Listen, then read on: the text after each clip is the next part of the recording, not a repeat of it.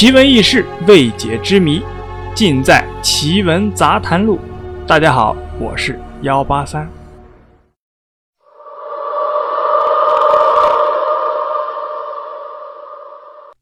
青藏铁路是全世界海拔最高、线路最长的高原铁路。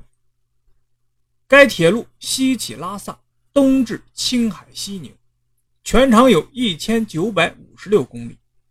沿途你既可以欣赏到光影变幻的错那湖，又可以观看到藏羚羊奔跑的皎洁身姿，还能够遥望玉珠峰迷人的景色。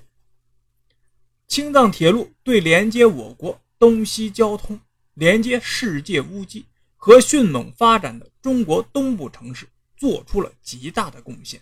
也正是因为如此。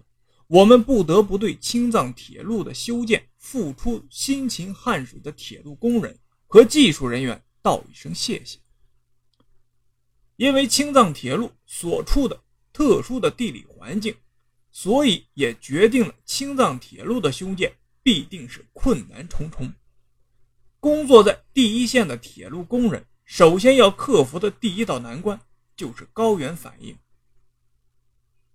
最明显的高原反应包括了缺氧、头疼、恶心等等。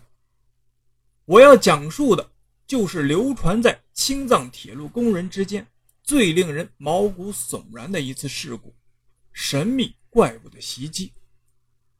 这个故事啊，还得从一个铁路工人阿杰的身上说起。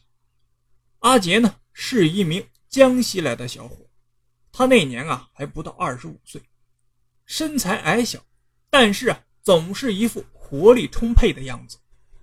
阿杰呢，不仅热情健谈，喜欢和工友啊打成一片。他还有一个不为人知的特殊的爱好，那就是冒险。阿杰的冒险对象啊，有时候是城郊废弃已久的闹鬼的厂房，有的时候是山间据说有着大量吸血蝙蝠出没的恐怖山洞。甚至是一座山、一汪潭，都能激起这个年轻人的好奇心和探索欲。阿杰呢，很热爱自己的工作，因为自己的工作虽然艰苦，却提供了让他到祖国大江南北的好机会。每到一处，那些人迹罕至的地方，都会留下阿杰的足迹。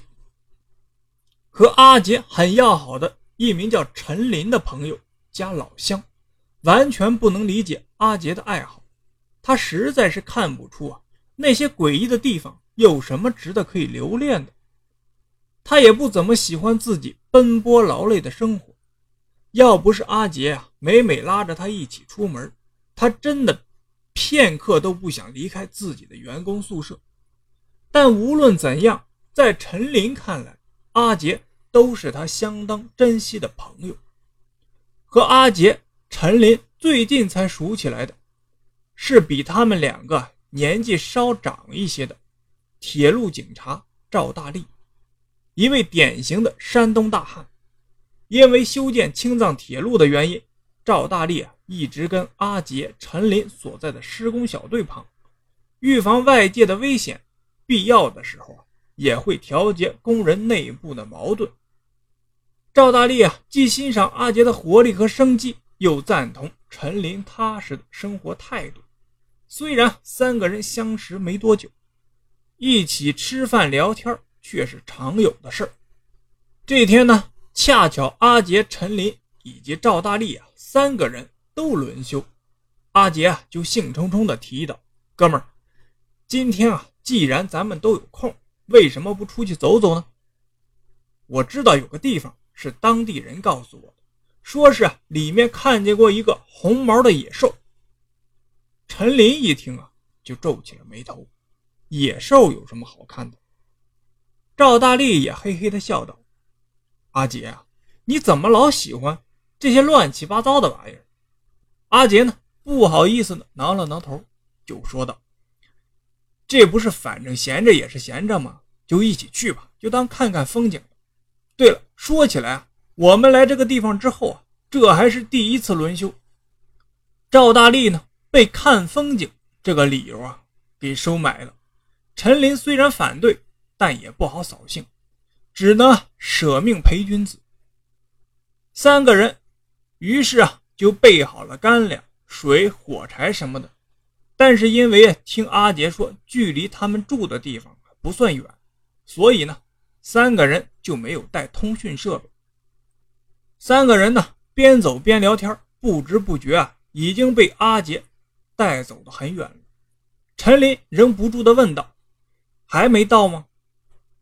阿杰摇摇头说：“再走几分钟吧，马上就到了。”三个人也不再交谈，低头开始匆匆的赶路。希望回营地的时候不要错过晚饭的时间。果然啊，没过多久，一个地形奇特、草木丰盛的山谷就出现在了三个人的眼前。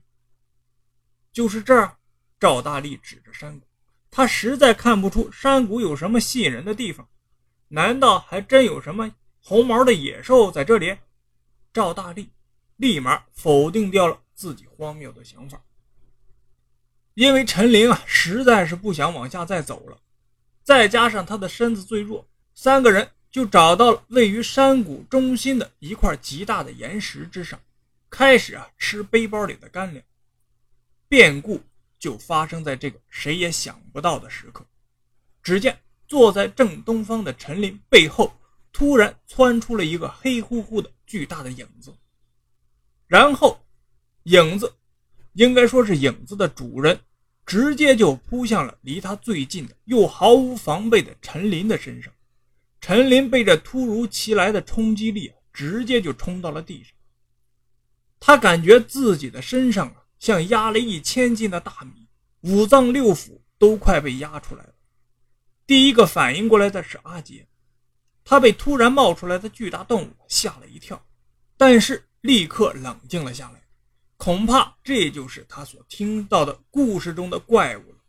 只见这个怪物身长超过两米，全身都附着黑黑的毛，但头上的却是红色的，像是染了红色的头发。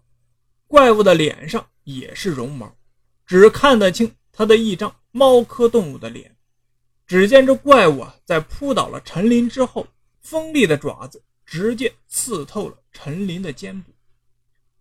陈林发出了一声惨叫，旁边的阿杰啊是急红了眼，他连忙捡起地上的一块石头，就朝怪物的头部砸了过去。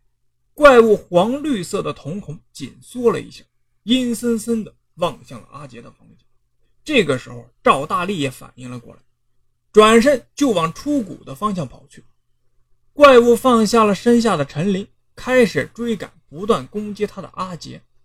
阿杰。一边丢着石头，一边喊道：“大力，你先带陈林跑。”赵大力一听，于是绕开了怪物，朝趴在地上的陈林啊跑去。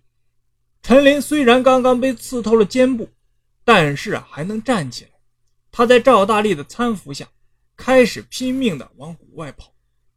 赵大力见那怪物啊离阿杰是越来越近，焦急的就大吼：“阿杰，你怎么办？”阿杰没有看向他们两个，只是朝着他们相反的方向跑着，大声的喊出了一个字：“跑！”陈林和赵大力啊，不知道怎么回的营地。当所有工人看见他们两个的时候，都被陈林一身血迹给吓坏了。只听赵大力发疯似的朝工友们吼：“救救阿杰！快去救救阿杰！”在场的工人有眼尖的，立刻发现了。这个三人组唯独少了活泼的阿杰，于是，立刻叫来了营地的铁路警察。在赵大力近乎哭泣般颤抖的声音中，工人们知道了阿杰为了救他们两个引开了怪物。铁路警察呢，立刻联系了离他们最近的驻扎部队，部队派出了一队人马，随着赵大力去寻找那怪物。陈林呢？则被及时的送往了医院。医生发现啊，陈林本来只是被刺穿了一个不大的口子，但是不知道为何，竟然开始逐渐的发炎溃烂了。当陈林被送到医院的时候，他已经是昏迷不醒。部队的人跟着赵大力来到了那个山谷，赵大力带着他们朝阿杰逃跑的方向啊去找。他多么希望阿杰可以逃出怪物的攻击啊！但他的理智又告诉他，阿杰可能已经没了。他们朝山谷里面走去，绕过一道弯赵大力一下子就看到了那个四肢朝地、正趴在地上进食的怪物。看到怪物爪下的食物，赵大力惊呆了。那不正是阿杰吗？地上的阿杰眼睛紧紧地闭着，肚子已经被怪物打开，拖出了内脏。鲜血染红了他躺在地上的那块草地。赵大力再也坚持不住了，他的眼眶红了，发出了痛苦的哭声。而罪魁祸首那只怪物。被看到此景的战士们用枪打成了筛子。在医院的陈林最终因为抢救无效，全身溃烂而死。而唯一的幸存者赵大力将永远的背负着失去挚友的沉重包袱活下去。青藏铁路绵延看不到尽头的铁轨，每一段都有一个或笑或泪的故事。而神秘的怪物究竟是什么？有关部门啊，并未给出任何的解释。好了，故事啊就是这样，您呢信则有，不信则无。